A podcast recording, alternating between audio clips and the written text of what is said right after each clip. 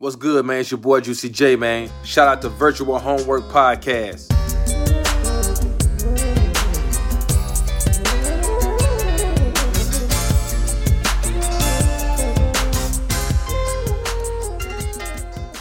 Hello, fellow gamers. I'm a gamer. He's a gamer. I'm this not. is at what? I thought we agreed Dylan, that we're both gamers. Listen, This is a video game podcast. Every single episode, we I'm go on what- renouncing. I'm renouncing my gamer license. He's renouncing longer his game. gamer license. I guess we don't have gamers anymore on the podcast. We have gamer. What are you? What's your identifier? Uh, this is getting a little political. No, okay, not politically. I mean, this is a video game gamer, podcast. Gamer is politics. Okay, you you can't say okay. I'm gonna stop. Um, Jesus Christ. How's it going, everybody? How's it going? This is a video game podcast. Welcome to the Virtual Homework Podcast for all your virtual homework podcasting needs. I'm Sam. I am Dana, and uh, welcome. Thanks for coming and listen to our, you know, our little shindig, our little get together. You're being too forward to modest. Hundred followers on TikTok. Biggest like is this hurting? Is this hurting? Like me being really sad about this? Like constantly refreshing. We got a follower. Like it probably is. People think we're really sad. I gotta keep going at it. Okay, I'm it's excited. just like I'm riding it's a like high. age. It's like literally aging us, like staring at this shit like every like so often. I'm too high energy off this. I'm literally addicted. It's like crack. It's in my head. It's an endorphin rush. I am fully into the You've been TikTok talking a lot system. about crack lately. I don't know. It's just like a go-to crutch for me, and I can't stop. But that doesn't change the fact that I'm high energy and I got to calm down, but I can't. So, how are you doing, fellow high energy gamer? Have you played any more Balan Wonderworld? We're going straight into it. Dude, I played another 40 hours of it. It's You my played- favorite game ever. you no, played I did it- not play this. I will never play that game ever again. Jesus Christ. You know that game's already uh, $20 off? Yeah, okay. You, you we mentioned this last podcast when when you uh like were just randomly looking it up on the the Final Fantasy store or sorry, Square Enix store, the Final Fantasy store, but it wasn't offline or it wasn't uh, $40 yet on Steam. I recently went into a GameStop because of course I'm going to get Pokemon Snap on day 1 and I like noticed right next to Pokemon Snap was a $40 copy of Balan Wonderworld. I'm like, "Holy shit. That is just I think I think it's off even more now. Uh, is there? this was literally yesterday, so I would be Okay. surprised. I like I, at the same time, like I don't think the game is too far off in terms of like cost for forty dollars. Like there is a shit ton of content for that game. It's just like a boring game. Like you can't discount a game so much it becomes unboring. But like you can be impressed at forty dollars a bit more than at sixty dollars about the actual scale I that think this. I think I think it's a forty dollar game. I think it's a thirty dollar game. I think that they should Yeah. have just cut it off an even half, thirty dollars. Like when you compare, it, like, oh, this is less. This, this is half the price of this other game. Maybe that's considered like something somewhat acceptable. But like, I don't know.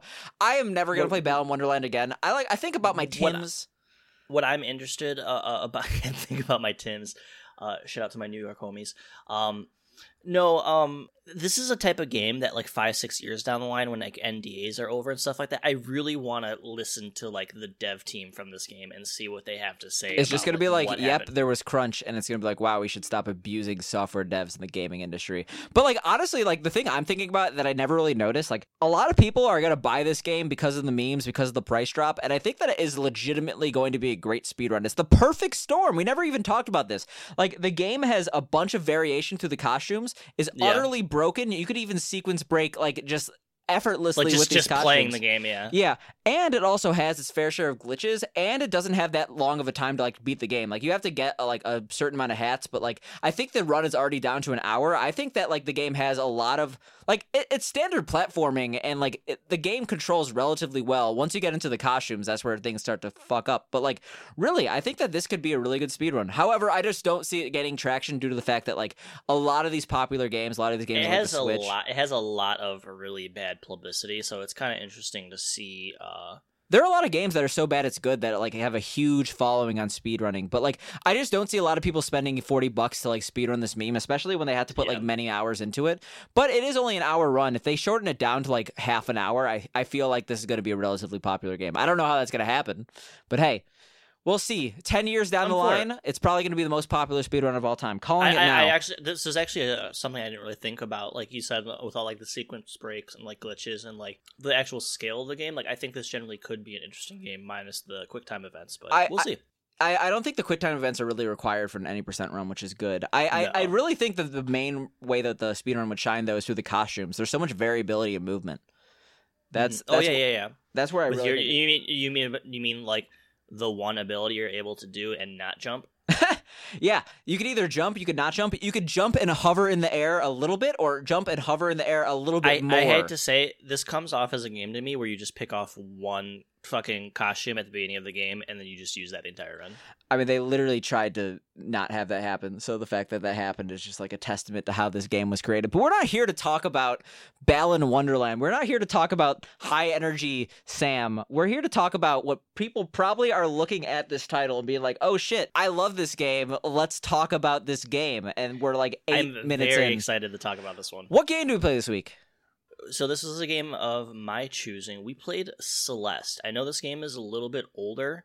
Um, I was actually making the point to think um, if I played games like I, we are now during this era, I would have been so so fucking tired. Of like every single indie game that came out in this era was like the same pixelated, you know, fantastic little platform. Name another like one. That. It just seemed like Fez. Fez was a little earlier, right? Fez was like way earlier. Oh my god. Really? What, uh, didn't Celeste come out? It, it was 2009 or 2019.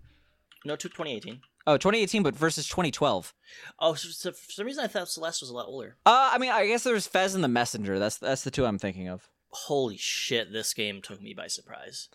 Um, Took you I- by I- I surprise? was- How? How did this game possibly take you by surprise? This is okay. Actually, tell me what you thought about the game. okay, I loved, loved, loved this game. Holy shit, it is the perfect. You know me, I love frustrating but like satisfying. Don't give me that look. just like my sex life. Um, it, it just has like the perfect storm of like little like neat little story, fantastic platforming, some of the most difficult uh like optional uh content, like uh, secrets, like a million things. Like this game is fucking awesome. So I, I made I gave Dana a really weird look because I, I I was gonna mess with him. I, I know the reason for this, but like it looks like Dana has only played this game for two hours on Steam, and he's like talking. I love this game. This is one of my favorite games. So I so I didn't have uh internet like for like multiple days this week. I played it in offline mode, and apparently in offline mode, um, it doesn't count hours because I, I I will make the point to say I know looked at your thing. You only had like what thirty five fucking uh strawberries or something like that. Because basically there, there- there's like a collectible thing in the game that's I have I have like seventy five. Okay, I have like a hundred something. So it's like um, I basically sat around going to all the optional shit, trying to collect all the hardest ones. Uh, so I spent quite a long time. I did not beat the game like you did, though. I could relate in that, like, when I was living in Palau, which is a country without really any internet, like, I played so many games on Steam, and I didn't realize until I had no internet that, like, Steam does not track your progress while playing it offline. I think that's so stupid. Why would they not track your progress well, it, it tracks mode? your progress for the physical game, but not like the amount Sorry, of time sorry, sorry. Yeah, yeah, it doesn't track the amount of time you've actually played the game. I think it's just why would it not do that? It's not like you. I don't know. It's not like Steam is not on your PC. Why, yeah, why can't it sync or something like that? Yeah, so I, I think that is stupid. I've experienced that, but I was just making fun of him because I thought it was really funny that like he's talking about this game he loves that he only has two hours in. But what is Celeste? Okay, we actually haven't talked about that yet. So Celeste is a typical indie game, you know, with the pixel art, simple, simple platformer. You jump, you dash. That's basically all there is to it. But um, they do it in such a way that it becomes uh, very, very in depth in how they deal with those simple, simple mechanics. Uh, your goal is to climb this mountain. I haven't gotten to why you're climbing this mountain, but you are a girl and you are climbing a mountain just to say you can. Um, I mean, like I think the reason is pretty clear why you're climbing the mountain. Like you have your own personal struggles, and you think that climbing the mountain will uh just help you. I don't know, just become a stronger person physically and mentally overall. I mean, that that really is the main goal of the game. This is a game that. Uh, as Dana said, as a platformer uh, with with simple pl- simple to learn but hard to master elements. Um, and really, it, it takes place as a girl who is struggling with mental health issues, and uh, it really is is just on this mountain to to prove something to herself. I will say that I did enjoy this game a lot. Um, I don't think I'm going to go as far as to say I enjoyed it as much as you. I think this is one of the better games we've played on the podcast, definitely. But I think that one, I'm a huge platformer snob, and while this hits all the bells and whistles, I can't help but think that the reason, like, I honestly think that the game being so well received really hampered my ability to enjoy this game because there's two aspects. One, oh, this game is considered one of the best platforms of all time. If I find any flaws in this game, it's like a way bigger deduction than when I'm actually just playing a game normally. Uh, and then also, also the fact is, I'm wondering like why people are. Uh, considering this game to be one of the best games of all time. And like I keep thinking like oh, if I don't like this, then that means I'm not someone who enjoys video games. Oh, if I don't like this, I must be wrong. Therefore, like I'm like constantly battling with myself while playing this game to like be like, oh, don't let the flame die out. I think that's like actually a meme uh, that I saw on Reddit. Uh, regarding like oh you're not enjoying video games anymore i will say though like this is definitely a great platformer but like i was just constantly thinking is this game a little overrated? It's amazing, but I feel like this scratched the itch of so many like people who frequent social media that like it almost seems like it was trying to pander to the most vocal people in the video gaming community. Like we're talking about like a game that is about mental health issues. It's an indie developer with pixel art. Like it's amazing pixel art, don't get me wrong, but like I feel like it just scratches an itch of the internet that like will make people say like, "Oh my god, this is the greatest game of all time." I guess for me, I'm different in the sense that I feel very detached from that side of the internet. I never look at reviews for shit. Obviously, I hear like everyone's like, "Oh, so that's really good, so it's really, really awesome," this and that. Uh, I've seen a couple of runs and stuff like that. I, I am kind of in my own world when it comes to like looking at shit on the internet. You know, I don't go out and look and read reviews for stuff. So I guess I had a different experience other than obviously knowing it was extremely well received and a fantastic game. Um, but uh, other than that, that's all I really knew about it. D- don't get me wrong. I, I think it's it's great that video games are talking about mental health, but I think that because of that, like you have a very Maybe I'm completely wrong. I think that people are more vocal about their love for this game than other games that are of similar uh, stature because it touched them emotionally, which is perfectly fine. But I mean, as someone who luckily doesn't suffer from mental health issues, maybe the message did not resonate with me as deep as some people who do play this game. For me personally, I I enjoyed this game just because of the little touches. The extra content in this game is almost more thorough than almost any game I've played in in recent history. Like the amount of secrets, the amount of like little niches and and love that went into like just like the little corners uh, uh, of this game are absolutely fucking phenomenal. I um, I do think that like one of the reasons why this game is great is not necessarily for the um main story. Like the the, the fact that this game is uh, the game it kind of reminds me of is Baba is You. You could be Baba is You in 5 hours, but there's like a hundred hours of, of content in the game. This is similar. Like I, I think the main story is like seven hours, but to actually completionist beat this game, it's like forty something hours. And maybe that's hypocritical on my part because I did beat the game, but I I have done maybe like one or two extra missions. I don't know. I I just considering the amount of time uh, I had to play video games, I don't see myself playing that much more of this game. However, it's a great I see game. Myself, I see myself playing a lot. So basically, there's the main storyline, and then there's an unbelievable amount of optional content, and that optional content includes. Um, they're called strawberries. Any given level uh, of the the main uh, seven levels, and then there's uh, two additional levels after getting a bunch of other secret shit. Um, there's anywhere from I believe 20 to 30 of these strawberries that are in random and hard to find or secret locations throughout the level. Um, these can be as easy as jumping off a cliff and jumping and finding it, or like this elaborate, perfectly timed uh, maze of spikes you have to dash and jump and do all this stuff to get through to and then land without getting uh, kit uh, to get. That was my favorite part of this game. Like the amount of secrets I found just playing through stuff. Like, oh, uh, okay, so let's say, example, you see a strawberry in a room. It's at the end of like this spike maze that takes like, you know, 70 deaths to do. And then after you finish it, you notice in the corner, see that wall over there? Or right near where that strawberry was in the middle of that maze? There's a crack on that wall. I wonder what that is. And if you crack that, uh, hit, uh, if you dash into that crack, you actually get to another secret area that's like fully fleshed out with like four other rooms that do all this crazy stuff. Like it, it it's so so satisfying. Oh my god. So so I had a completely different play style, and, and maybe that's why I uh, uh maybe this that's why this game is not considered one of the the greatest. Pla- okay, it's a great platformer. I'm not sure if I would consider it like top five greatest platformers I've ever played, but hey, I'm a Mario casual and this game's too hard for me, yo. Uh, I I think that the fact that they upfront said that these strawberries were optional made me so happy because I'm normally a neurotic collector. Like I there were definitely strawberries that I'm like, oh, this is relatively close and like it's not one of these hard sections where like it's even harder because of the strawberry and therefore like I, I don't have to get the strawberry to pass. I'm gonna skip on this one. But I ended up skipping most of the strawberries because I actually just wanted to progress in the game and actually beat it. And I, I think that it's great that they offer a lot of this collectible content without actually making it I, I are there any incentives besides achievements to get them? I don't think there are, right? No, so here there's there's different collectibles. There's just the strawberries, which are basically just to show off to your friends that you're whatever, um, that you're you're cool. Like I mean, some of these strawberries I had like 110 deaths trying to get, like straight up. Like they are. Yeah, some of them are really hard. Fucking difficult. Man, is it unbelievably. And satisfying. I would I would definitely not go for most of those. Um, I skipped a couple of them because I either didn't know how to get them or where they were. But I honestly, I got like almost ninety percent of them in every level I played. Um, because that was my favorite part of the game. It was just exploring the world. Because the, to find some of them, it's like you have to find all these secrets. Like there's hidden rooms behind other things. Um, you have to do certain uh, puzzles or hit certain switches to unlock other rooms that uh lead to other secret areas that have like these um strawberries and things like that. And that's what was so fucking awesome for me was the exploration aspect. It was like like unmatched in almost any game I've ever played.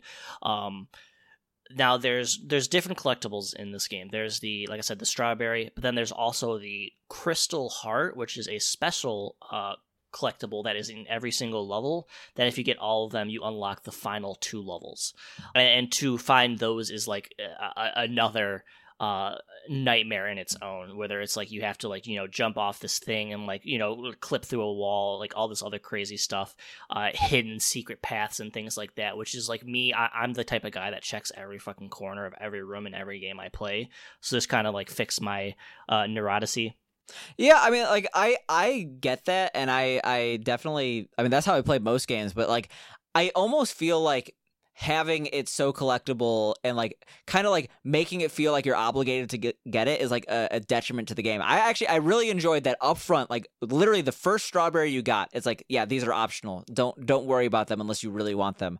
Like because otherwise like when I'm playing a game and I'm checking like literally every single room as soon as I get there, I feel like it just slows down the entire pace of the game and I was well, I was for, for really me, happy. Was fun though. That, I mean, no, I understand. Like, if you enjoyed the game, I'm not going to tell you you played the game wrong or anything. In fact, like I I think maybe I played the game wrong for just like kind of speeding through the campaign. But like I I really enjoyed the fast pace of the game. Like I like Part, one of my favorite parts about this game was the um the chase sequences. Like basically, yeah. there's final bosses of of some stages, and I thought they they implemented this really cool. Like I I I was expecting just pure platforming, but I mean, while it is platforming, it it adds a new layer uh, layer to it that I didn't expect. You know, every single level has like a different mechanic, whether it's wind or you know, um, like all the different themed levels. Like you're in a town, then you're in ruins, then you're like in a like a hotel, uh, and then you're like in like windy cliffs that'll have like wind going like different directions that have to change your movement and stuff like that. Uh, and then there's like a mirror temple, which is my favorite fucking level. Holy shit, that that level is uh, phenomenal yeah, there, it, there's just to me there's enough variance and enough difficulty that I, I, I, honestly wish I was playing this game right now. Like I, I love this game. I definitely want to try to beat all nine worlds. Can we talk about the soundtrack for a second? I thought the soundtrack was fucking phenomenal. Holy so, shit! So okay, th- this is going to be another thing that like I maybe I'm just like a contrarian or something. So I actually I own the soundtrack on vinyl and I own it on cassette. And it's funny because like there's collectible cassettes in this game, and uh, I I guess they made a standalone cassette cassette. I don't know if that's like limited edition or anything like that. But like anyway, like I was at Pace, uh, which is a speedrunning event, and I like literally by just like and I, I think maybe I donated like five dollars or like subscribed during the event to sh- show support while I was there. And like I was entered into a raffle and I didn't know about it. And like someone just pinged me like, "Oh, you won this stuff." I'm like, "Cool, I've never played Celeste." It also came with a copy of Celeste, so I didn't have to buy it this week. Oh, but nice. but yeah, like people are just saying like, "Oh, I'm so jealous of that Vinyl Man. That that soundtrack's so good." And like, yeah, there are a ton of great songs on the soundtrack, but like again, maybe it was expectations. Maybe I was expecting the best video game soundtrack of all time. I thought there were a lot of hit or miss tracks. I think that it got better over time, and so the fact that you haven't beaten this game, you're gonna be like, "Oh shit, these songs get better." But uh, Well- some of them, I was like, "Eh." For me it's how the songs evolve the level for like there's like the base song which can be quite cool and then as you play through the stage that specific song uh um evolves based on where you are in the level maybe it's because i explored so much more of each individual No, no, I, level. I, I heard that too, and I thought that was cool. But I, if the bass song is only mediocre, what can you do? Well i mean like for That's example right. like the, the the mirror temple in my opinion is such a good fucking song it was so Ruining cool. your dreams. fuck you Stop it. you you were basically like only sjws love this game I no, I genuinely think that like a large subsection of this, like the the vocal, like this is like Tumblr's dream game. You know what I'm saying? I to be honest, that's not even a point I even thought about. Like as, as like thinking about this game, like to me, like this game is nearly perfect. Uh, Okay. it's everything I want in a game as far as like insane difficulty that you just feel like holy shit. I feel great doing this. I, so like I genuinely like I there were times where I enjoyed the soundtrack, but I think I I am like 100% a victim of like overhype. Like I I get like so disappointed in things that are overhyped and like I think that's just a me problem. I think that is genuinely just a me problem. But if we're going to get into like more gripes that I have with this game, like you mentioned like these levels they each have their own mechanic that they build off of, and I think that they wouldn't be able to do that without having long levels, but I think that these levels like they kind of go on for like maybe like if the levels were like 70% shorter, I would be more on board with this game. I felt like when I was trying to actually like get through the game, I, I found myself struggling to motivate myself to start a new chapter due to the fact that I knew it was going you to be a very long save and quit on no, I understand that, but it's just the process of just like like I don't want to do a chapter like I, I every single chapter I did in one sitting, and I felt like that was the way to play the game, and that's how the way I got engrossed. Oh god, I didn't do that. Okay, well that's how I wanted to play it, and I was just like, these are long, man. Especially, especially towards the end, the levels get longer and longer. Like I kept comparing this game, and I think that the reason I started comparing it to this game is because there was an homage very early on with the addition of Betamax tapes. But I compared this game constantly to Super Meat Boy, and I loved both of these games. Again, I'm I, I'm gonna give this game maybe an eight out of ten. Like I'm not talking about uh like a game that I didn't enjoy thoroughly, but like I love both these games, but I love Super Meat Boy so much more. And I think one of the reasons why I like Super Meat Boy so much more, not to say that I 100% in Super Meat Boy 2, I think it's the difference between an 8 and a 9, uh, is is due to the fact that like Super Meat Boy or platformers like that, I, I was able to enjoy a lot more in short spurts. I felt that because of this game having a much more coherent plot, which is not necessarily a bad thing, like I felt like I really had to invest myself in the game and play for long periods of time. And especially like these levels as they got harder and harder, I'm just like, uh, this game like, doesn't fuck around. Like this game, like you have to be good. Yeah, yeah. Like, especially that- if you're if you're doing any of the extra content. I did one B side, and I'm just like, I'm I'm not doing this right now. There's Yeah. B sides are like again to talk about like Super Meat Boy. It's like I they have like reverse world or minus world in Super Meat Boy, uh, where it's like harder versions of the same levels, and that's what B sides are. You collect a cassette tape in the level, and then you're able to do a basically a harder level that uses the mechanics of the level you collected that cassette tape of. And yeah, like besides even the optional content, like the actual game itself is a relatively hard platformer. It's one of those games though where like by the time you get to the really hard stuff at the end, like you've mastered the controls. Like they, they You're make already it, good. yeah, they they make it very very very easy to learn. I, I played this on a controller. I assume you did as well. Yeah, you you have to. Like I wanted to get this on the Switch, but I, I decided against it because I'd probably be killing myself. Yeah, I, I so I think this game also suffers from like when you know a mechanic is useful. For example, uh, like hugging to walls. You want to hug to walls more than you don't want to hug to walls, and Yep. therefore you're constantly holding down the trigger, which holds onto a wall, and then it kind of hurts your hand.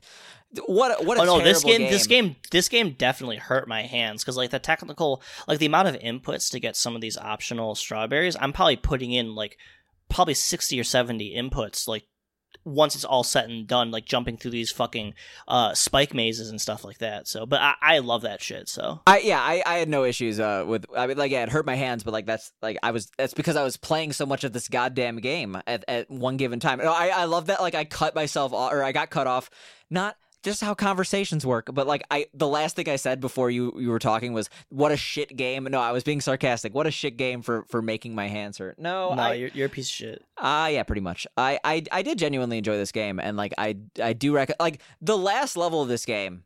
And I this is like kind of a spoiler. It's- see, that's not the last level though. Okay, the more. last level of the main story is like, mm, what a level! What a level! What a level in a video game! I really enjoyed it. Is that a spoiler? Would you consider that like, oh, the last level is really good? Like when you, when someone tells you the ending of a movie is really good, that's definitely a spoiler, right? Because then like, oh you're- yeah, but like for this is it's like well yeah it's a video game it's something you're experiencing. I hate when like you're watching a movie like oh this next part's really good and it's just like it's like, well, basically you're peppering my expectations. So if it's not like ten out of ten, I'm gonna be like really upset. To me, this game is uh easily like a like a high nine out of ten, if not a ten out of ten. I think you would have rated this a ten out of ten if I would have joined you in the circle jerk. I, I, I legitimately think that I'm bringing you down. No, I still think it's as good as I think it is because I, I had an unbelievable amount of fun. Uh, I think I just played it games maybe differently than you. Like I, uh, as far as, but it's like because I, we had this conversation. I'm like, oh, you love Kaizo stuff, and you're like, you actually don't like Kaizo stuff very much. You, you I remember you saying you said you get like frustrated with it, right? So so there were points in this game that were genuinely frustrating, but I think there were the optional points. Like for example, I did one of the B sides, and there was a section that like, have you ever gotten so frustrated with a video game that like, I mean, obviously there's people like throw controllers and stuff, but like you almost feel sick.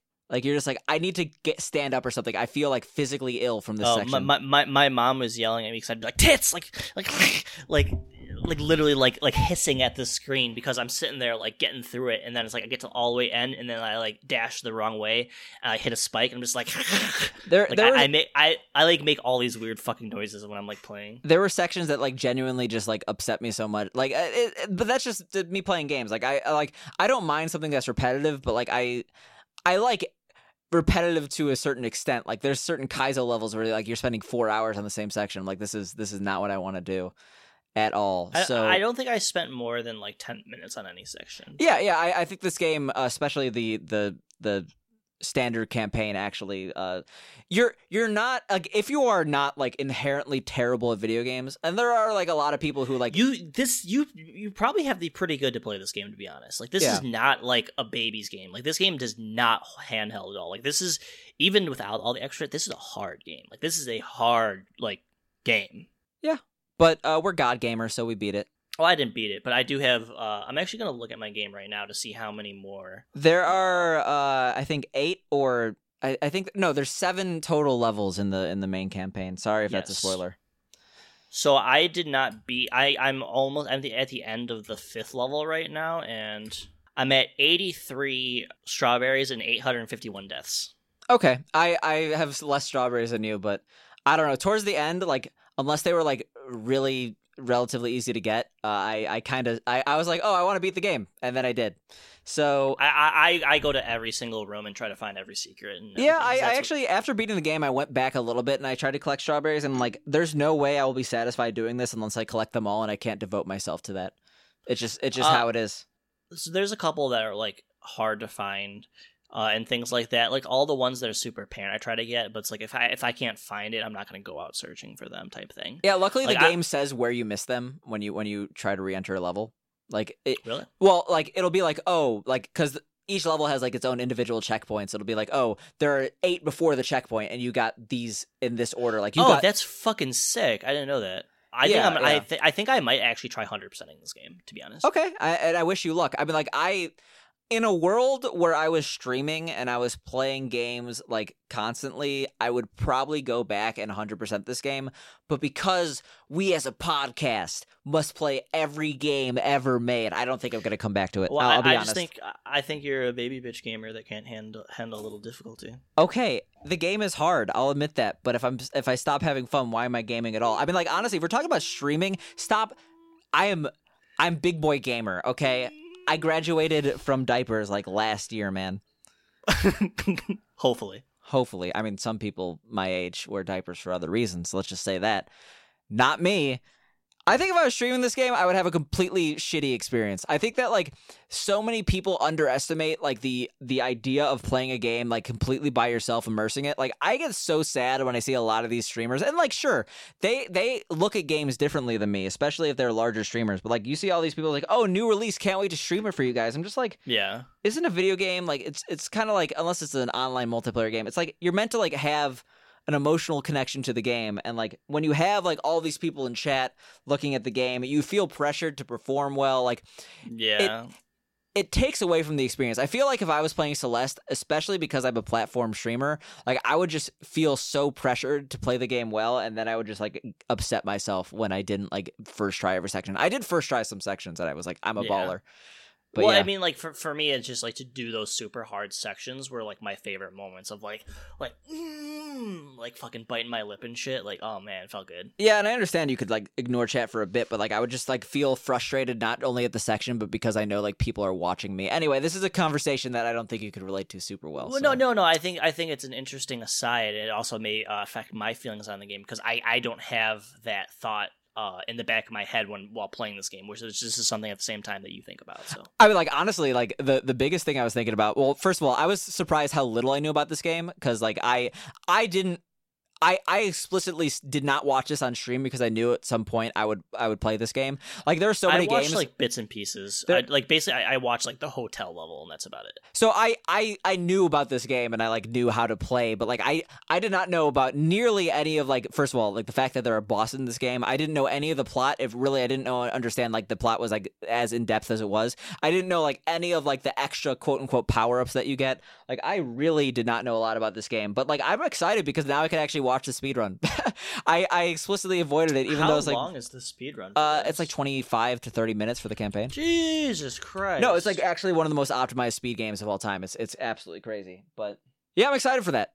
It's it's one of the most active games of all time, and all red berries. it's like an hour and ten. A hundred percent is an hour and forty-two minutes. That is Okay, yeah.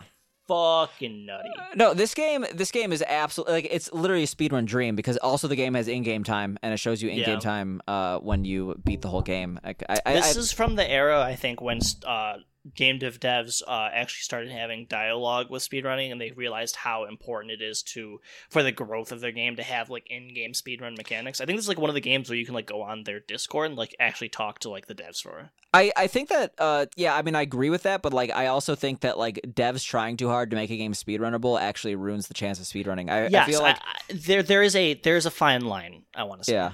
And I, I think that like you really should try to make a good game first, and if it's a good game, people will speedrun it just because it's a beloved game. Yeah. That's just how it is. It just so happens that if you also make one of the most beloved platformers of all time, you are going to have a large speedrunning community, especially when the game is like made to be speedran, like like you. This like game you has said. a shit ton of fucking runners. God no, it's damn. like it's like top five of all time, like legitimately. Besides, there's like some weird Holy Roblox runs. Fuck. You know, like thousands of people have run this. There's two thousand three hundred and seventy-seven any percent runs. No, at, at, at for a long period of time, like it was consistently more active than Super Mario 64. I think as the game gotten a little bit older, it, it, it is no longer the case. But yeah, I mean, like it is, it is genuinely considered by some to be the best platform of all time. I, I cannot take, I, I cannot say that. I, I mean, I don't know what I. So would what say is? the best plat- Probably, probably Mario. Like I, I'm gonna be. So here, here's here's the thing about that, and people have this conversation. They're like, "Oh, this is the best platform." Is it the best just because of its legacy, or because of the physical mechanics, because of the physical fun? Like, if Mario was released today, or are you putting it, or like when you say it's like one of the best uh, games ever, are you putting it in the time frame when it came out, or in today's? I think you can't ignore a game's legacy, but I think if we're gonna have to take a happy medium, even though I don't like the games, like a lot of like a legitimate contender, like a lot of people say Donkey Kong Country 2. Like like Yeah, Donkey Kong Country I- 2, like if you play Mario 1 right now, you're gonna be in a situation where it's like, eh, this is this is dated, but like you play Donkey Country Kong- 2, it's like yeah, that, that, game is fucking like that'll get you hype with that music. Like you that you'll be we'll be like in 2040 still playing that music like because it fucking bangs so hard and the mechanics are strong. That's why Super Nintendo still has a legacy of such a fantastic fucking system. God damn. Yeah, so I mean, I think that my favorite platform of all time is Lost Level. So maybe I should, should shut up. Like, but no, I, I, I genuinely think like I love platformers, and therefore I'm extremely harsh on platformers. But like, I- I'm I will inherently like platformers, but be, I it's really really hard to hit my ceiling. You know, it's it's so it think middles of like the everything out. last uh, the last ten years. What do you think was one of your favorite platformers? not Hollow Knight. I'll say that much. That's, That's not a- that's not a That's a platform, yeah. Metroid. Va- that, okay, that game has platforming elements. I just wanted to shit on Hollow Knight and just make you upset. What I- can I say? Probably a top three game for me. Best platformers of all time that aren't Mario. Crash Bandicoot, that's a really good one.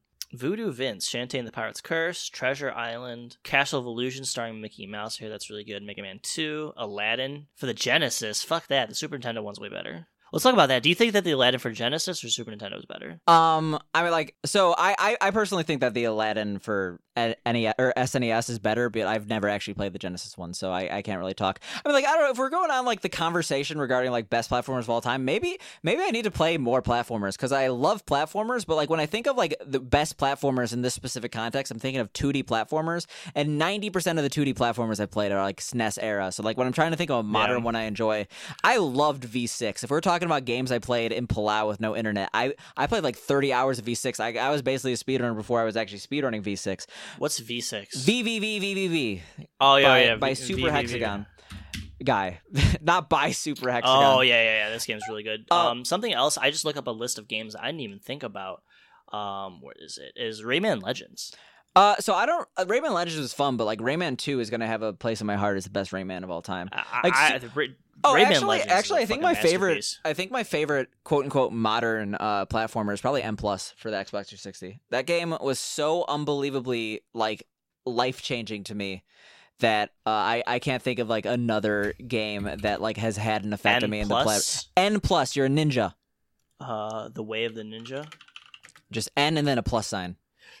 I like how you like pick like f- like random like flash games. like, it is not a your flash game. It is a 360 Xbox Live Arcade game. It I know. it I- came from a flash like- game. That's like saying, "Oh, my favorite, my favorite video game, Super Meat Boy." It's like, "Oh, I love how you pick flash games." I'm not talking about the flash version of Super Meat, Boy, Super Meat Boy on Newgrounds. I know. Okay, I'm just saying. Like when I think of like um platformers, I think like something super flashy. This looks like a like a flash game, but I'm sure it's good. no, okay. First of all, it is flashy. Like at least it was flashy for the time. Like there is N plus plus now, which is a little bit more modern. I haven't even played it because they made the terrible decision of making their first one Xbox 360 and their second one uh, PS4. So like, I mean, I understand PS4 is more It's actually kind of funny. Like we haven't played a lot of um platformers. Like, uh, like we both. I played think we like, pla- like which is actually supposed to be like a top one. Like we haven't played like Cuphead.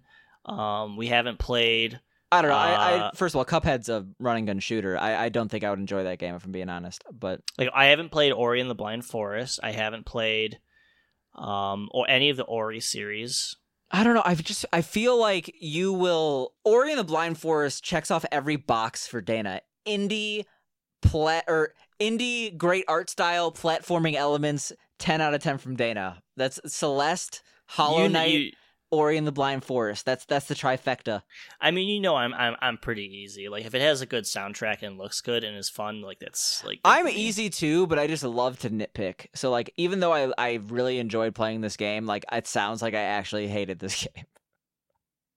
Are we even still talking about Celeste? We've gone on so fucking long on this tangent. What else Speaking is new? of tangents, Speaking of tangents.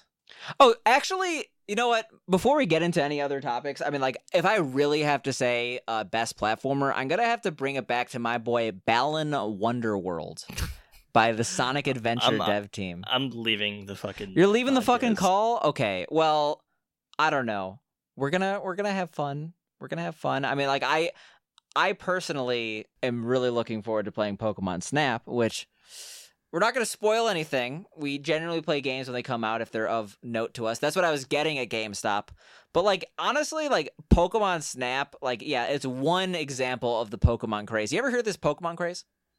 People are into this Pokemon thing. Dude, people are going way too fucking crazy with the Pokemon thing. I, for those that don't know, I've said it a million times. I work at a card shop that specializes in Pokemon cards, and people are fucking, fucking nuts with it. I am like in the situation where I think I know more than you because I read a Vice article. Vice made an You're- article you're about the. Pokemon card trade. Come on, shit's crazy. You ever you ever hear of a Pokemon card trade? I have I have like a first generation energy card Bet it's like a thousand dollars right now. I, I, I literally have probably within like a hand distance of me right now, like several thousand dollars in Pokemon cards. What the fuck you know about this sleeping Tyranitar card? Bet you wouldn't eat it for a dollar. No, I definitely would not because it's like 150 bucks. But And it's also made of plastic and paper. Let's let's see how awful of an article this is. No, okay, it's I thought it was fine. I thought it was a fine article, but no, one of the things it's oh, okay, never mind. I it's it's asking if you work at a grading industry uh to contact them and they'll interview you. But I do not work in grading.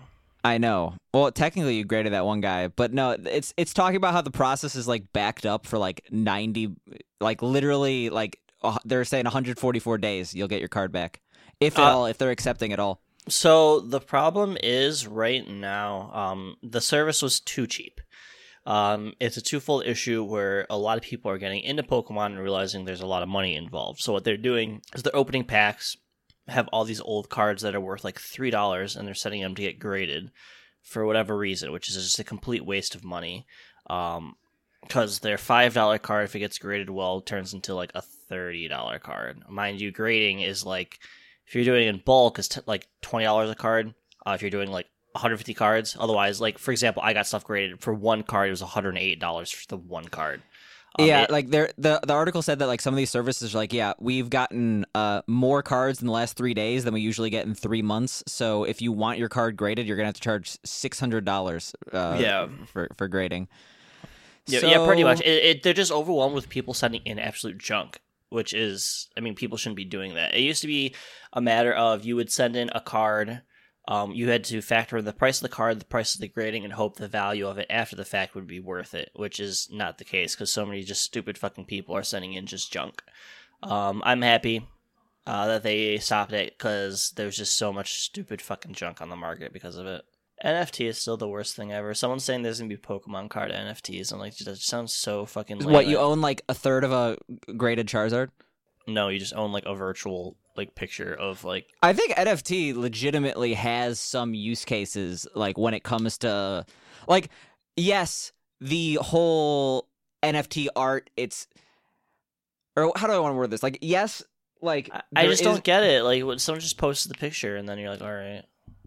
So you I guess, post the picture. but like what what would you call a Hearthstone card?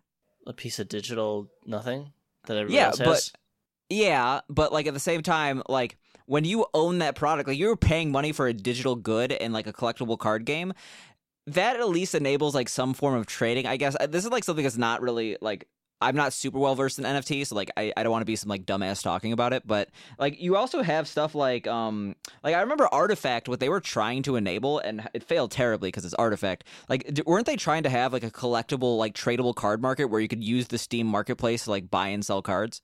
I, I'm not sure how that actually worked. I just remember people like playing porn 24 seven in the artifact uh, yeah, that's that's directory. that's uh not about the trading card game. Unfortunately, the game the game actually had uh, cards and stuff like that. It was not porn based, but the Steam market, like you were able to like buy cards, and initially they cost money, like they'd be like two dollars for this card. But like like everything on Steam, it crashes and everything. Like, have you tried to buy anything on Steam, like the Steam marketplace? yeah, And, it's okay, like it's like four cents. Yeah, it's four cents. I don't I don't really know how like CS:GO uh marketplaces. Well, okay, here's the thing: CS:GO, like there are literally guns that go for like five hundred thousand No, dollars. no, no, that's that's why I'm saying like I don't know if that's I don't think that's on the Steam marketplace. I think that's on it like, is. Oh, it is. Okay, I I, I thought that was all like third party sites. Maybe that's just all So gambling. well, there, there's there's there's two different things. Like it, it's like let's say something is like a uh, a thousand dollars. You can get a thousand dollars on Steam Marketplace. You can get like eight hundred fifty on like the third party, like Okay, in actual in okay. actual cash. well, I, I I guess yeah I. That that's kind of how I view like the NFT market when it comes to um like a like I feel like there could actually be legitimate worth for like a card game in Uh, so he- having he- NFTs related to it. However, I also hate it. I also feel like if you're doing a digital game, there should be no scarcity. I hate the idea But of here's the thing, though. in a video game. The, the inherent um, value behind an NFT is that like it, you own it and no one else does. As soon as you show it to someone else, someone else has a picture of it or something, then it's worthless. Like the thing with me of owning something collectibles, I like showing people my collectibles. Like, hey, look at this cool fucking shit I have. With an NFT, you can't really do that, otherwise it loses all value. I feel like that's a primitive idea regarding an NFT because like we already saw I I'm not sure if we actually ended up talking about it last week. It was on our agenda and we don't get to everything on our agenda, but we had like a conversation regarding this weird like horse racing uh simulator where like each horse is an NFT.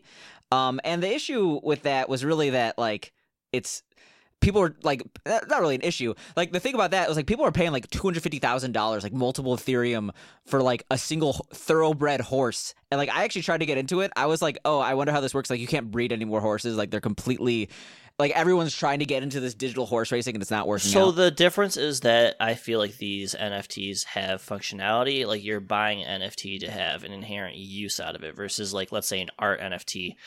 That's like uh, the art NFT. It's not like I'm using it to race. Like the art NFT is like something that only I can enjoy, and once I take a picture of it and put it out into the ether, it no longer has value. so are you versus- saying the art nft is the one that's going to actually have value or are you saying that like those are the ones that are going to completely drop off Well, I'm not going to say they they will or won't have value. It's just like we're making the trading card comparison. Like in, in, in like in traditional collectibles or trading cards, it's like the showing off or being able to have some sort of functionality is what's like cool. Like oh look at this. Like let's say I have a base set Charizard, original Charizard from back in the day.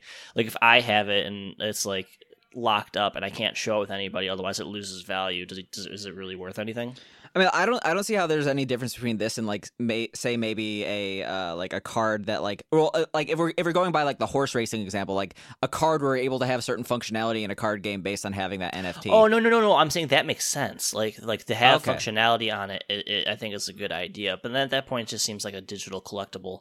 Um, yeah, I- I, I, feel like they're just blurring the lines and that's adding the blockchain to Yeah, something that doesn't need it. that doesn't need it. Yeah, it's just like I don't know. I, I I don't understand like what the blockchain has to do with like a piece of art. To be honest, I, I guess it's forced rarity. I think that at the end of the day, when you have a card like uh, in a Hearthstone or like a- at Magic the Gathering online, like there aren't a set pool of them. You know, they could add that. I don't. I like the thing is you could you could add that without having a blockchain. But yeah, I, could just, like oh, you could, yeah, there's just one. Yeah, the idea I think for an NFT is is just like a forced scarcity from the start, and I there's other ways to implement it without having to like literally. Yeah, I- I- I feel like it's shitty just crypto marketing. talk, just like our podcast is now shitty crypto talk. That's how it is. I mean, if we're talking like racing, you you put a story on the board. What are you doing? M- moving. No, that's that's not a story on the board. I saw one day I woke up and I saw it on Reddit and then I forgot about it. But then I also saw it in my. Why do you want to talk about this? Greyhound racing.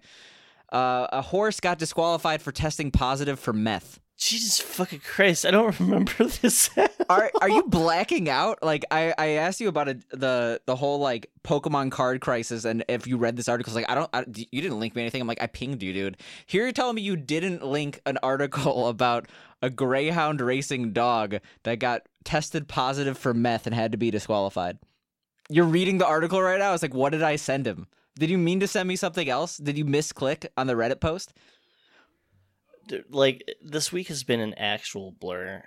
It's been an actual blur. You you told me at like a, a late hour. It's like write down Dana's super fucked up Tuesday. But before we get into Dana's super fucked up Tuesday, we need So- to talk about. I mean, I guess it makes sense with like a dog. Like, you, like, are they really like drug testing dogs for like these? They greyhound- are. They are. It was immediately drug tested and disqualified. Yeah, then like that's not even like an article. It's like okay, someone meth out their no, dog to race. no. Okay, like, okay. There's there's like three parts to this article. One is the shocking headline: "Dog methed out, got disqualified from racing." You're like, holy shit. That's That's like expected. it's expected, but it's also like there are race dogs on meth. I guess that makes sense considering the race dogs. Well, the second like- part of the article is like reminding you that the greyhound racing industry still exists. I don't know if you have you ever been to a horse track.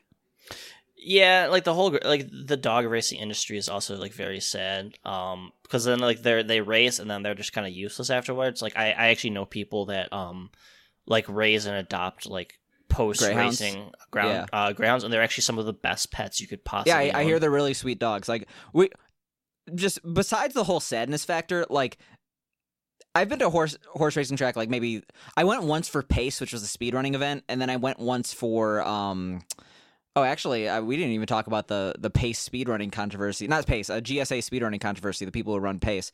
But Oh, um God. The uh pace event their lar- live event was at like there's a facility that's right like literally shares a building with a horse track. You go to the horse track and then like there's i forget the name of it but it's like it's a venue that they actually had their speedrunning competition at. So i went to a horse racing track there and i went once because my dad had like a hundred dollar voucher from his work. And let me just say horse racing tracks are like literally the scum of the earth like worst places you could go. It's the most seedy place i've ever been. I'm like i don't like being here. Like I don't know a why casino, anyone... but like outdoors. It's a casino, but like even a casino has some glamour. This is just like it's it's not as bad as like off track betting. That's like when you get to the really sad people who are just like, "Yep, I'm a I, I. I I worked the casino. People would literally shit themselves at the slot machines. Yeah, I understand that. There's like a 100% addiction factor here, but like there's no glamour in a No. horse racing track. And then you have even below that uh, who's going to a dog racing track? Holy shit. The person who won the or sorry, the dog who won that was tested positive for meth had a $4,000 stake. Like there was only $4,000 on this dog that they methed out. That's fucked up. Why does They just Greyhound methed out- racing They just methed out a dog for four grand. Like, I mean, I, I, I'm not surprised to be honest. Yeah, I guess. I mean, like when you're in that rate I- industry, like you're gonna do some fucked up things that would make a normal person like not be able to live with themselves for the rest of their life. But what I saw from this article, what I think that the actual underlying thing that no one's talking about here, because who wants to talk about this? We're talking about this for some reason. Someone obviously drugged an opponent's dog, right? If they are drug tested immediately after, they lost their winnings. What's stopping someone from drug drugging another dog, and then you're race? Um, so I, I I can't imagine there's like an easy way to do that. Like these dogs are heavily se- segregated and stuff like that. It's not like you can just walk up to your like friend's dog, like yo, hit this bowl real quick. Hit this bowl real quick. You say that to a dog. Why do you know so much about the greyhound racing industry, huh? Well, Are I don't you know secret sh- underhound under. That's actually a really bad accusation to say you're involved in dog racing. That's like a hardcore insult. I, I don't know shit about it. I'm just th- kind of thinking objectively. Who comes up when you think of a stereotypical dog racer? I mean, Jesus Christ.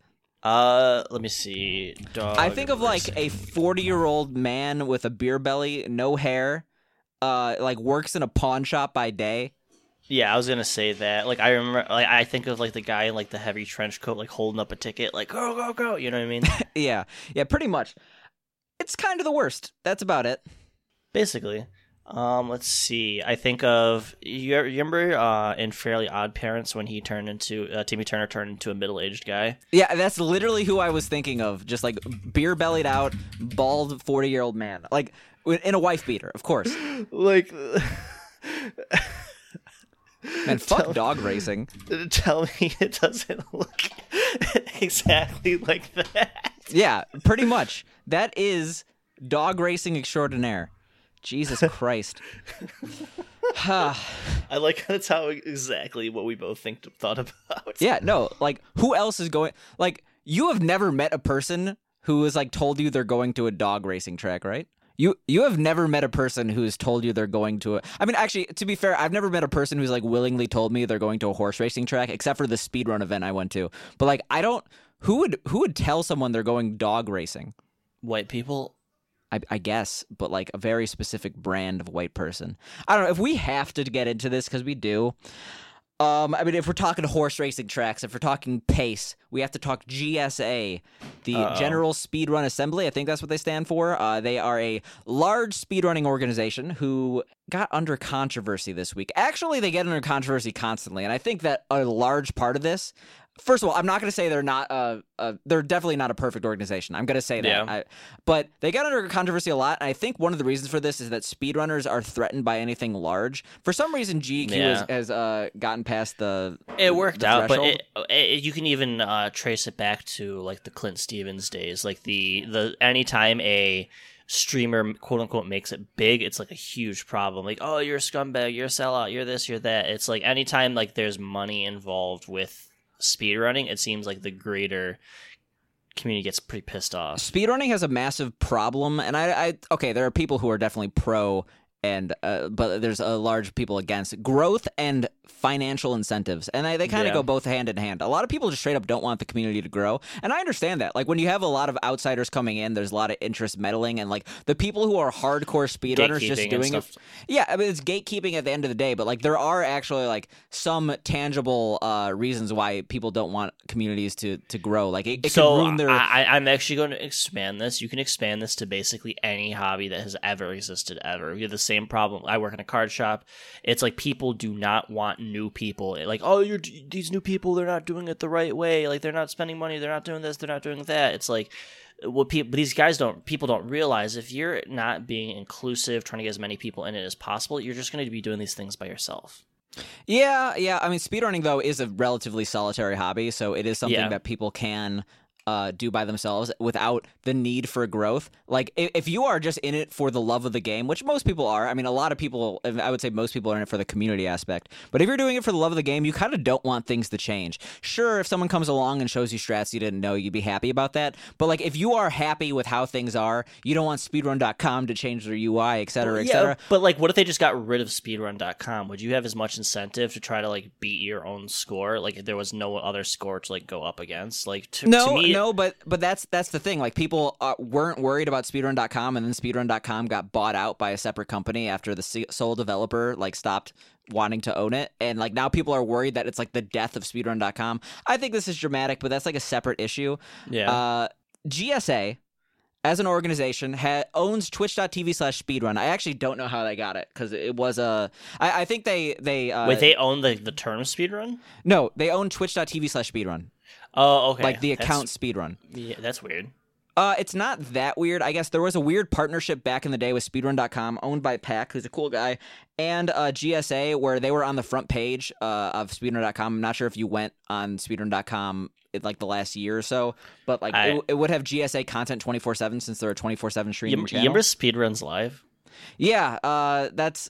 I mean, like, people. I remember when I started out speedrunning, like, people were like, "Oh, you want to join races? Just do speedruns live." And I'm like, "Oh, this is cool. Let me do it." And like, it was the literal. Okay, I know how to use IRC. And it's an IRC based client. It was still very complicated from beginner, and it died That's out. how I got into watching speedruns was speedrun live. I like some of my favorite streamers I found all through there. Like cuz I would just look at like oh the top people oh they're playing this this this like I, and I found like my favorite creators through there. Yeah, I mean that's that's the site was owned by Narcissa, who was massive at the time. So like it was it was heavily promoted and heavily involved with the speedrunning community. But like Yeah. I think it was too old school web uh web design Yeah. and like it, it it absolutely died out. I races still happen, but like a good place to congregate and get races doesn't exist. And I think that speedruns live also had a really good uh format where instead of showing so speedrun dot com it is not so like speedrunning itself is not associated with streaming so i understand why they don't do this but when you went on speedruns live you literally saw a list of streamers that were speedrunning and it would like randomly start playing one of them speedrun.com has a streamers page but you have to actually click on it actively so you can't really Yeah. be on the front page of speedrun.com Well, for example I mean, I think that speedruns live was cool because it helped with discoverability, like someone you may not have looked at or something that's like that's that. literally what i'm what i'm trying to say here because like Oh, wh- my when, when That's when one of the biggest problems with Twitch right now is discoverability. Yeah and there is a speedrun tag and it's actually really useful but i i still Who the hell people- uses tags? I I actually have used tags, but I, I'm an exception rather than a rule. I think. Like I don't know a I, single I, I will say I. I use tags just to find uh, CS:GO surfing streamers because it's such a particular thing. But that's about Pe- it. people use tags if they're already invested in a hobby. People who are trying to learn a hobby do not use the tags. I think. No, So I, that's that's another issue. But yeah, like now if you want to go on speedrun.com, you just see like the games that people are playing instead of the actual like uh, runs that are being played live. And there, uh, yeah, speedrun.com is speedrunning. Speedrunning is not streaming, but hey, that's that's just how it is. We are getting so off track here. What was I saying? Oh yeah, so GSA had a partnership with speedrun.com where they were uh, on the front page. This helped them absolutely moon in popularity if we're going back on crypto terms. Uh, and from that, we see that um, speedrun.com, I think, has over a, not speedrun.com, speedrun, the Twitch account for GSA has like over 100,000 followers. It's like massive compared to other, other speedrunners. So people actually hold weight to what GSA does. And GSA announced last week that they are starting a new service called Speedrun Academy. It's a website that has terrible web design, if I'm being honest, and doesn't actually have any information. The trailer just showed a bunch of people that reminds me of like SDA, like the old speedrun. It- uh, speed speed demo. No, that's speed demo's archive, not academy. Sorry. Yeah, well, it actually is actually similar to Speed uh Speedrun Academy SDA, but basically the trailer featured a bunch of people screaming at Mario 64 and said, "You want to learn how to speedrun? Go to Speedrun Academy coming soon." And they had a very minor announcement basically saying like, "Yeah, coaching is a part of this." And so people are like, "Holy shit." They're trying to get people to pay for coaching and speedrunning. This is the death of speedrunning. Holy fuck. And No, this is just the next step of bringing it to the in my uh, to like the the masses. I think. I am going to take it a step further. None of this matters, and no one's going to use this site in six months. I was Yeah, I, I mean, I, I initially said I initially said a year, but no one's going to use this in six months. I look at relatively popular games where coaching is actually viable, like League of Legends and uh, like Hearthstone. And yeah, coaching is a thing, but coaching is very minor. Out of all the people who actually like try to professionally play, I, I'm gonna guess like one percent of those people actually hire a coach. And now let you- me stop you for a second. Now think of Super Mario 64 as a game. I watch Cheese play. Let's say I watch Cheese play a thousand hours, and I try doing it myself. I don't understand these strategies. If I, let's say I could pay Cheese for a session where he's one on one explaining like we're watching my inputs like explaining me these tricks in real time like oh no you got to hold up on the thing a little bit more you know that kind of thing to me i think there's real real value in that kind of thing for certain games And I think there is real value for the for that in certain games, but I think the issue is one, the amount of games is significantly smaller than people think. 90% of speedruns have like communities less more than that. 99% of speedruns have communities like less than 10 people. And when you have a community that small, you teach each other. Like you are actually talking with these other people if you want the community to grow. If you ask the world record holder, the fact that he's speedrunning this game with so few people, he's so interested in like other people learning the game generally, unless they're an asshole, which actually a lot of people in the speedrunning community who speedrun very small games are for some reason kind of standoffish. But the good ones will actually just teach you. You're not going to have to pay the guy to, to teach you because he wants his game to grow. But in a larger community where that's not possible, like Super Mario 64, there are going to be people who want to pay for coaching. However, the amount of people, even in those relatively large communities with thousands of people, is going to be relatively small compared to a game like League of Legends and Hearthstone. I think that each game is going to have like a very small amount of viable coaches. Not to say like, first of all, a coach doesn't have to be a world record well to, holder. to, to have a website for this seems a little excessive. I could just see like any given popular game like pre- pre- pre- predominantly nintendo 64 games because that's insanity. Um having like two or three people in any given game being like hey yeah if you want me to help you just throw me a couple bucks and i can help you out. Like, even if it's like 50 bucks an hour or something like that like i, I see there's real real value in that Yeah, I agree. I think it's going to be a small amount of people though, and I think that people are freaking out because of this because like, oh, GSA is meddling and trying to get financial incentives in speedrunning. But what I will say is that is the most entitled shit ever. So I understand people do not like GSA. GSA has done some fucked up stuff, Yeah. and they definitely are a money hungry organization that doesn't necessarily care about the well being of communities. They care about viewership. They care about financial incentives. They have done some very good things. I thought GSA is probably the only other speedrunning event that could actually compete with uh, AGDQ and SGDQ. Uh, I went to P- Pace. I've been to many GDQs, and I think that like really, while GDQ is a much larger scale event, Pace has the ability to overtake it. However. That comes with like also hearing that like they treat the people who are in their tournaments like shit, don't actually give people support or like let them switch their Yeah, uh, I, I I forgot what I was uh, reading about like people who signed up for tournaments, uh, and it's like they changed times on them, and then like didn't inform them, so then they missed, and then they just put like absent, like they didn't like tell. It was like a whole bunch of like uh like drama regarding like that kind of stuff as far as organization goes, which any I imagine. Like even GDQ, I imagine had growing pains and things like that. Uh, I, I think it's more than growing pains. Uh, there's like hard. There's hard evidence of like complete bias over like lar- like it. Yeah, there's one thing to like Oh understand yeah, I, that like I, you're gonna I, I play. read that. Yeah, Yeah, there, there's one thing to like have a popular game be like what you want to display on your channel, but like hypothetically, if you have a situation like if Darbian is racing, um, if Darbian is racing some unknown runner, let's call him uh, unknown runner man. And unknown Yeah, runner man I- is is like, hey guys, I can't make this. Uh, can we switch? And like Darbian's like, oh, that's fine, we could switch. They'll be like, no, you can't switch. You're disqualified. But if Darbian said the exact same thing, they would like they would let him head over heels because they know he's gonna get viewership. I, I Uh, also remember reading that um there was like some guy who was like he lucked out into like a finals of a game Uh, and you know, obviously, he's not gonna win against like the the three other wonderful people playing, like the greats, like the world record holders. But just Th- like the, this is literally the world record holder for like multiple categories in Mario, or maybe not now, but he, he's the former world record holder at this point. He wasn't at the time of this tournament, but the person that we're saying lucked out is actually extremely skilled. They they didn't luck out in the tournament. I, I well, would guess. basically, my understanding is that they like, completely snubbed him and all this other stuff. I I, found, I think I, I was watching a video or you It linked was me an it was article on it. That made Yeah. a Pastebin regarding this or a TwitLonger. But uh, I also made a TwitLonger regarding all this bounty shit and like it's literally so goddamn long. I spent an entire afternoon making it for no reason cuz this shit doesn't matter. No one is going to actually care about bounties in 6 months or if they do it's going to be someone making a panel on their Twitch account, not through Speedrun Academy. But yeah, I, I think that people are also just generally entitled when it comes to bounties. Like, I understand that financial incentives can potentially ruin things. People are like now withholding strats why because ca- there why a bounty on a game or something like that. But why are people not allowed to make money for What's wrong passions? with people making game like money and stuff like that? Like I think that's awesome. Like how cool is it that people can make money playing their favorite game? Like shouldn't that be something that's celebrated and wanted by everyone?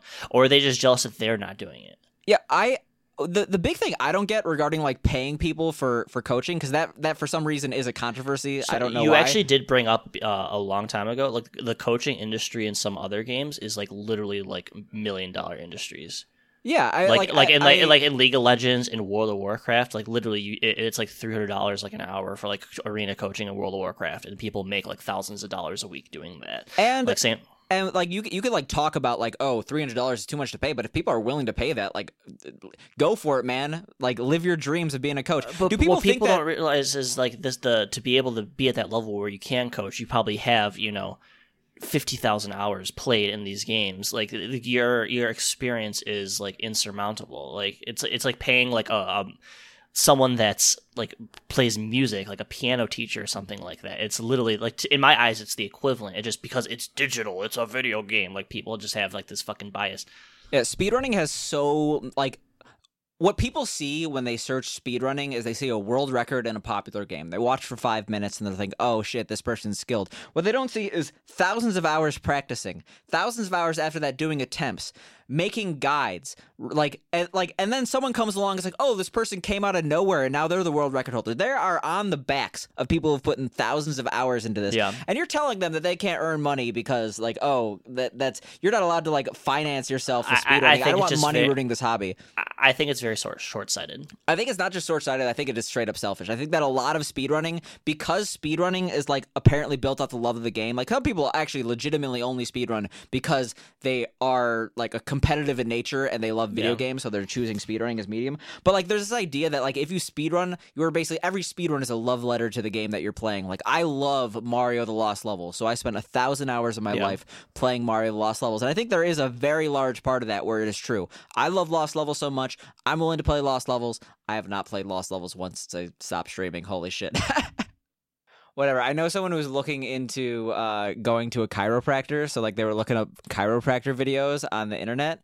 And, like, the maneuvers that chiropractors do, first of all, I, I don't know about, I'm not going to endorse a chiropractor or anything like that, but the maneuvers they do are pretty intense like one of these days I'm gonna see a chiropractor video and just be like, "Yo, check this out," and they're gonna like punch them in the back as hard as they can, and that's like that's So that's the pro- chiropractic, man. So the problem with chiropractic is that you can, my understanding is you can actually open a practice without actually having a license. Like there's a huge like divide in the, uh, I guess medical industry if like chiropractic is actually like a real thing or not. Because there's a lot of like smoke and mirrors. Yeah, yeah. There there are benefits to chiropractors, but like it still is like it's not like you went to medical school to become a chiropractor. There Yeah, there yeah, is yeah. there is a layer of bullshit. Just like even with like these like Chinese medicines and like acupuncture, alternative medicine, there usually is a layer of like legitimate like scientific medicine there, but a lot of it is just Yeah. smoke and mirrors you can bullshit. you can seriously get fucked up though. There are people that get like permanently like paralyzed from like the neck. Yeah, there's people who die. I mean, like the the neck snapping shit they do. If you actually watch it, it's actually crazy.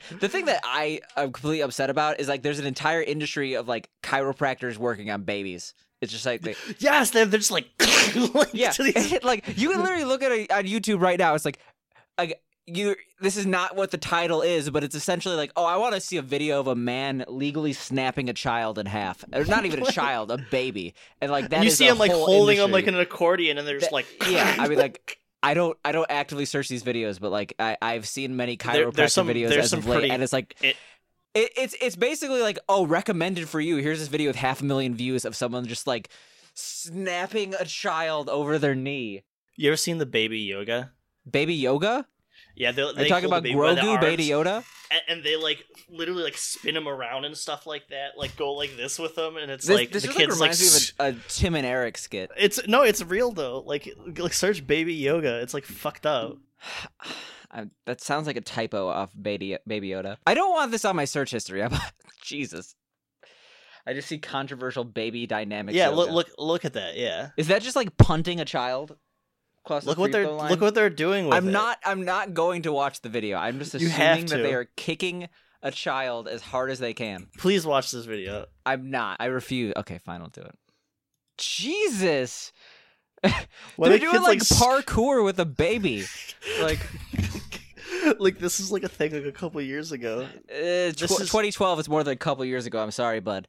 But I'm just saying that this is white people shit. It's it's like you couldn't make it into like the gymnastics rhythm event at the Olympics, so or ribbon event at the Olympics. So you're just I don't know using with the next best thing you have. To go back to chiropractic, there's like a bunch of uh, crazy TikToks where it's like the chiropractor, like they're like doctors on TikTok who like like do a TikTok of like their surgery. They're like stabbing like a woman's face and like cutting it open. They like record it, and then like the chiropractors do the same thing. They're like, "All right, all right, get ready, get ready," and they're like like cut their neck, and then it's just like an elderly person like screaming in pain, and then it cuts. Well, Um, usually usually it's like weird. It's like they it's basically like what I was saying, like punching in the back, and then it's like oh. like and then, then it just ends. Like that's all it is. That's all you need to know. Um, but there's also like really really funny ones like of people like making fun of it. TikTok has some of like the best parody content in forever. It's like some guys like parodying like those types of videos. He like has like a mannequin head like on top of like a bunch of like top ramen, and then like all right it's time, and he's just like it just like cracks on top of the ramen, makes like the cracking noise. Jesus Christ. What were we talking about? I mean, so like speedrunning is like to a lot of people a labor of love. Like we're talking. What's so funny? Okay, what's so funny? All right, so speedrunning is 100% like a labor of love for a lot of Absolutely. people. Like uh the the way that like it works is like, "Oh, you're speedrunning this game, it's because you really want to speedrun this game. There's no other ulterior reason- reason. There's like an entire like layer of competition that I feel like people ignore. Like there's reasons to get into speedrunning that's not about loving a game. In fact, like Yes, there is some love involved in speedrunning bad games, but a lot of people spa- speedrun bad games really to just make fun of it and like try to get a world record, try to get that competitive aspect. But like, yeah, you have a lot of people that the expectation is you're only doing this for fun, and that is a large part. Like, I speedrun Lost Levels, and there's no way I would speedrun Lost Levels for a thousand hours if it wasn't for the fact that like I really It's enjoy fun. Lost Levels. I love Lost Levels; it's one of my favorite games of all time. But, But- but uh, let's say if so one of the top people was like trying to coach somebody on the game. Would you call them a piece of shit and tell them to kill themselves? No, I, I that, that's that's the thing. Like people are like, "Oh, you are playing this game for fun. You can't have any ulterior motives." And I hate this argument. And I saw it on Twitter a bunch. It, it's really the fact is like you're Sam, already let me financially. stop you. Let me stop you for a second. On Twitter, Twitter is the worst. Yeah, Twitter's the worst, but I have to do it because that's where the speedrunning community really likes to shine their opinions. But really, like, there's a lot of people that like I, I don't think they realize that by subscribing to streamers, they implicitly support them monetarily, and therefore, like, they they are saying that oh, you deserve monetary compensations for your contributions to speedrunning. There is this like one gotcha that all the people who are like, oh, monetization shouldn't be in speedrunning. They're like, you're not monetizing these people to uh to speedrun. You're monetizing them to stream. You find their stream entertaining. What are they streaming? They're streaming speedrunning. And Yeah. yeah, it's not like you would endorse these people. A lot of these people actually do end up becoming casual streamers and they find an audience and therefore Yeah, yeah, they are no longer people you were endorsing for speedrunning. But hypothetically, if you are watching a person stream speedruns and they are speedrunning a game you like and you subscribe to them and you don't watch them when they don't speedrun the game you like and like you don't support them when they're not speedrunning the game you like, you are supporting supporting that person's speedrunning. You are supporting that person's speedrunning career. Yes, they are streaming attempts, but even in other games, it's not like there's really a layer of separation between esports. Well, you're, and you're basically streaming. supporting them being able to do it more often as like a full time thing because speedrunning takes like so much effort and time. Like I feel like you can't become like a great at really any game unless you can devote more and more time to it. Yeah, like, yeah. Do you think, I- I- do you, think that you could hold world records if you like had a full time job and like a no, family no. In that regard, stuff? like, yeah, when I was streaming, like, honestly, if things were different and I didn't have full time work, I probably would be streaming still. I probably would do around the same amount, like twenty hours a week, because I'd really, with my stream specifically, I thought there were, uh, what's the word I'm looking for? Like, it, it fell off after about five hours. Like, the idea that speedrunning and monetary incentives for people ruins it is like really, you wouldn't be getting nearly any of these top times if these people weren't able to be paid for their stream, paid for their yeah, speedrun. they would not it- be literally would not be doing it. Yeah, like imagine if I don't know someone like Darbian someone like Cosmic. Like I mean, Cosmic was actually working, but like he recently went full time, maybe a year or two ago. Like imagine for if these people like literally had to spend forty hours a week not speedrunning, like or like it would, you just came home from work one day, you're exhausted, you don't feel like speedrunning, or your practice realize is bad. How far behind the scene would be if 100% of speedrunners were like either weren't degenerates or like weren't being paid to like stream and stuff like that. But but I hate the argument of like streamer versus like esports. Like it, it doesn't. It, it's not even just speedrunning. Like people like talk about in the esports scene. The thing is, streaming and esports are one hundred percent related. You don't see Yeah. really anyone except for the This- absolute best. Like This actually absolute. brings me to uh, my next topic, if you don't mind me uh, doing a little bit of a transition. I want to just finish what I'm saying. Even like most of the people in the esports scene don't actually like make a living through esports. Yeah, sure, prize money is good, but prize money is actually not as apparent uh, in, a, in a lot of people's wallets as like Depends on what game you play. No, no, okay. So like League of Legends has a million dollar tournament and like people win a shit ton of money in League of Legends, but like the vast majority of people who qualify at the esports level do not make that money. Like streaming is a required part. In fact, probably the majority of income uh for most esports people. Like it doesn't matter if you make prize money regular or like you you want stable income as well. So it, it depends what level you're at. If you're getting to the t- point where you're like on like teams like NRG or TSM and stuff like that, you actually get like a salary. Like you're like a, you're like a paid employee to play as like a player on these teams to go to like events and stuff. like I that. understand that from but like my understanding is that even in those teams, So you're not so guys are necessarily paid. guaranteed. uh, You're not necessarily guaranteed like a, a massive wage. Like there's people, there's huge No, discrepancies per oh team. no no no no no! Like these guys, like some of these teams, like they are they're paid very very well to No, to no, I, I understand that, but like we're talking there's like there's the an unbelievable absolute yeah like, yeah yeah one percent cream of the crop. There are people who try to make it in esports that like you need these things like bounties, you need these things like really any monetization source. And but the it's the same thing with like I said it's, it's the same thing with with speedrun and streaming though. There's only going to be like one percent of people who make any sort of reasonable money with it. Um, I, I think it's actually higher than than you'd expect. Like, I think speedrunning, while there is this monetization like war, people who don't want money in their hobby, like there are people who like literally get up in arms for like a hundred dollar bounty in like a, a tournament because they're like, oh, I don't want people to be like doing this tournament for monetary incentives. Like, it's, if a hundred dollars make or break, that's that's really funny. Yeah. Like, if, if well, like, it, it's for me like that kind of stuff just brings out competitiveness because people want to win the money. Like they, they play better. It's like it's like even hyper because people are like, oh my god, like you know. Yeah, yeah. I, I think that there is just this really large fear of growth when it's completely unwarranted. I think that really at the end of the day, GSA trying to monetize this, it's not going to work. There's other aspects of Speedrun Academy too that are dumb. Like they're basically trying to create their own global guides thing, but like eight of those already exist. I don't mind more resources created, but I think it's going to die out. I think what we're going to see is that bounties are going to exist in the future, but like people are just going to be like, "Oh, that was a good idea. Why didn't I do this on my own channel?" and then cut out the middleman. Me personally, I feel like a lot of like the arguments people are making are secondary, and people just don't like GSA. Oh, 100%. GSA kind of sucks. And I, I I think that's really any even if you can GSA you can separate like you can separate the arguments that people are making like for this whole monetization of speedrunning and stuff like that versus GSA as an organization. You can separate the two arguments, but kind of it feels like people are kind of like rolling both I- into one. 100% i think that it's really just because of twitter you you said like oh let me stop you it's on twitter and i think part of that the reason why i wrote like a fucking essay on this was because it's like yeah i think people are trying to argue like four different things and they can't because literally twitter has a 280 character limit Yeah. so I, I think it really comes down to I, I don't think this idea is that bad but i wish anyone besides gsa was actually trying to to implement it that that's it Yeah.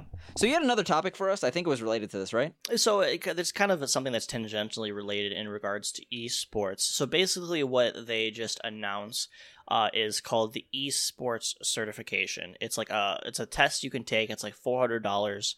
Um, it's like a uh, it's like two multiple choice tests and then like a, a written portion test to get a esports certification. Uh, and this is ran by industry leads, you know, people from top teams, people who have been in the industry for like 10, 20, 30, 10, 20, 30, like a long fucking time. Uh, I, I that don't forget why I said that. I guess esports hasn't been around that long, but people have been around for a while. Four Um, million years of esports. for, for for million years, and people are all up in arms about it. Like, oh, what's this? This is like a scam. Blah blah blah. You don't need to do this to get the esports stuff like that.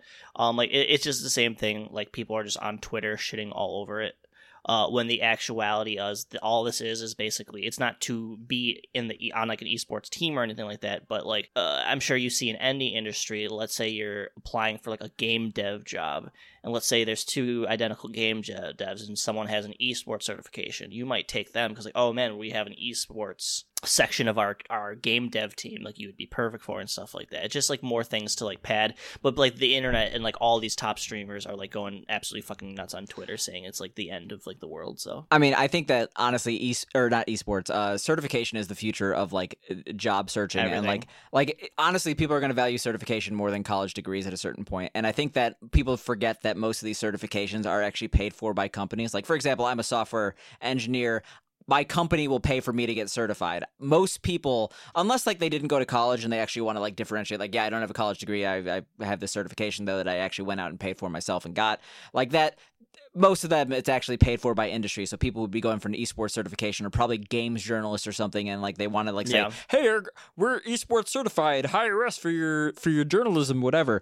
But but no the funny thing is the reason why i was laughing while you were talking about this i'm like oh i didn't see this. So i was looking it up. Three days ago uh the company that launched the $400 esports certification program uh, comes to a halt refunds everyone after outrage. Oh. So this doesn't exist. This is all Okay, just that- compl- yeah. th- okay It's- that's fucked up well, so no, they refunded though, like- everyone. They didn't take everyone's money, but they said, "Yeah, we got a lot of outrage. People are uh, upset. We're gonna rethink our idea. Here's your money back."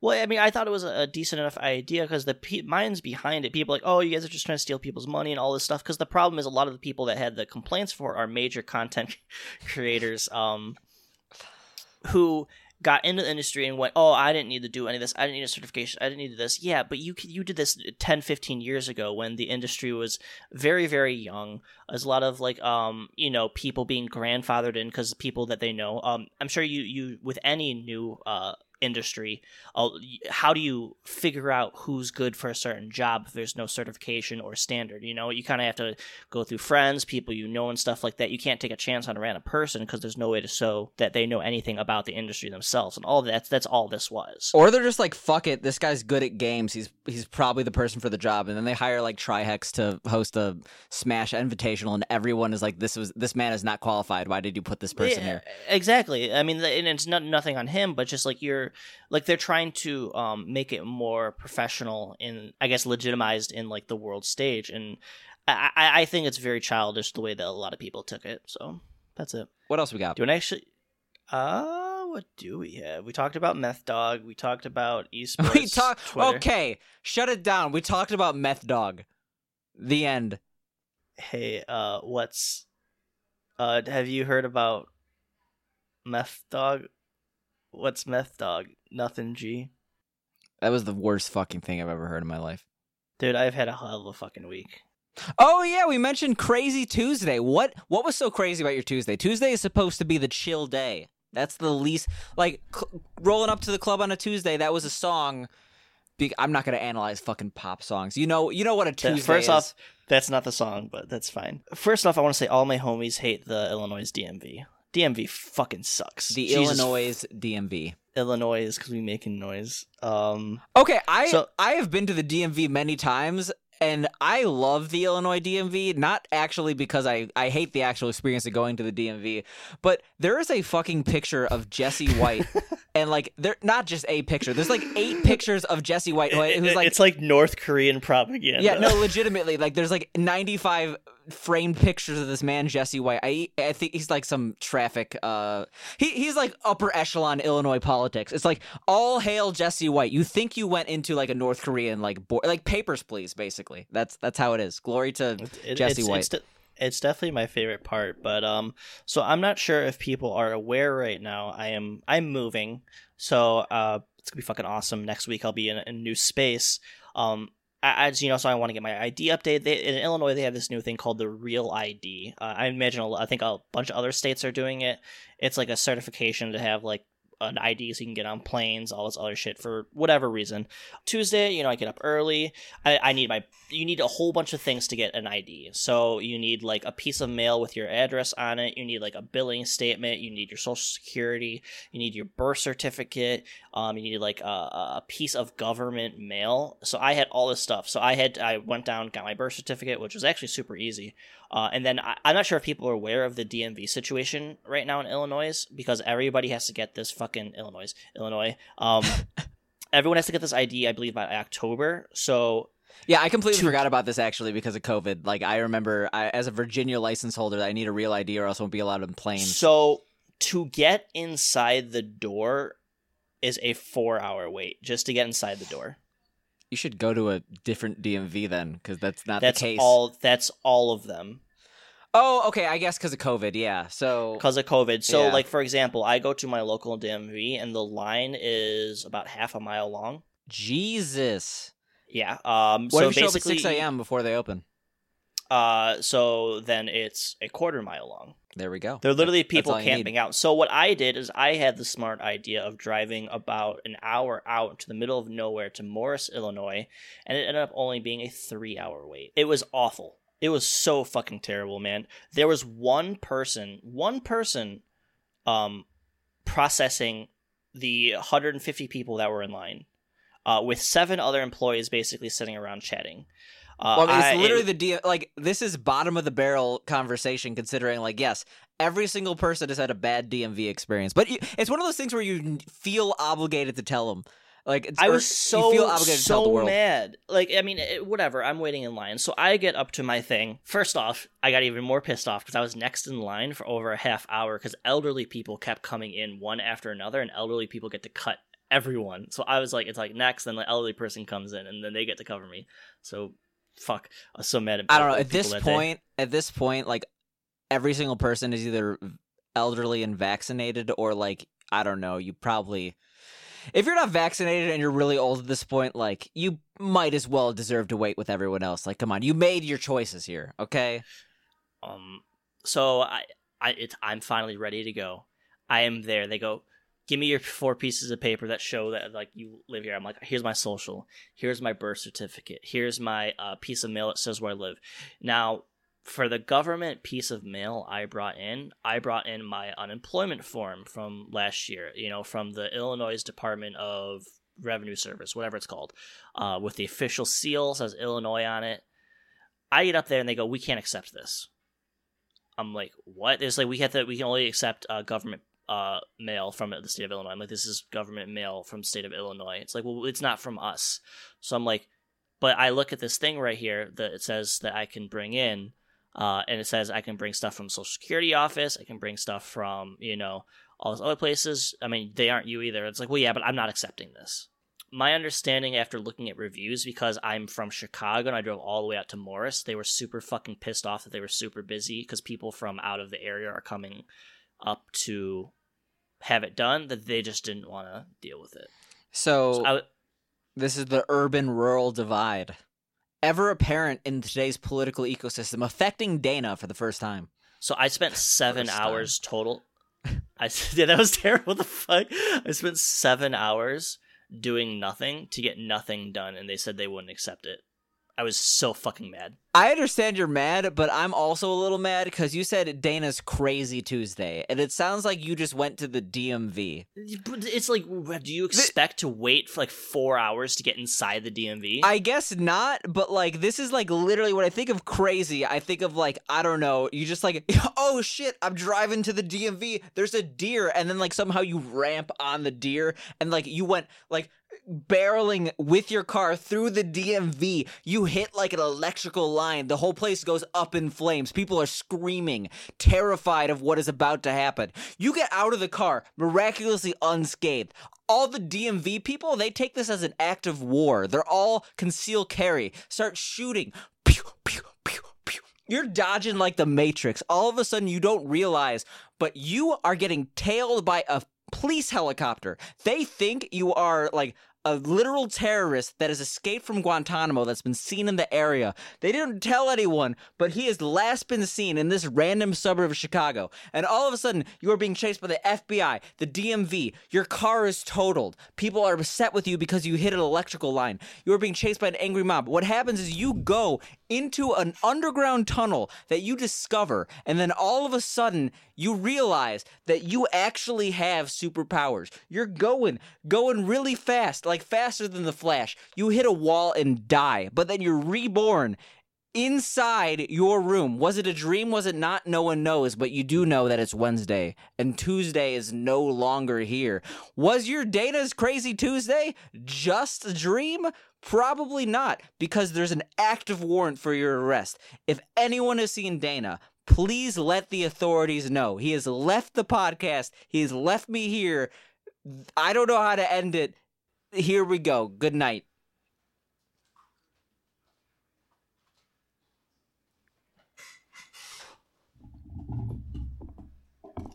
You got a donut. I got a donut.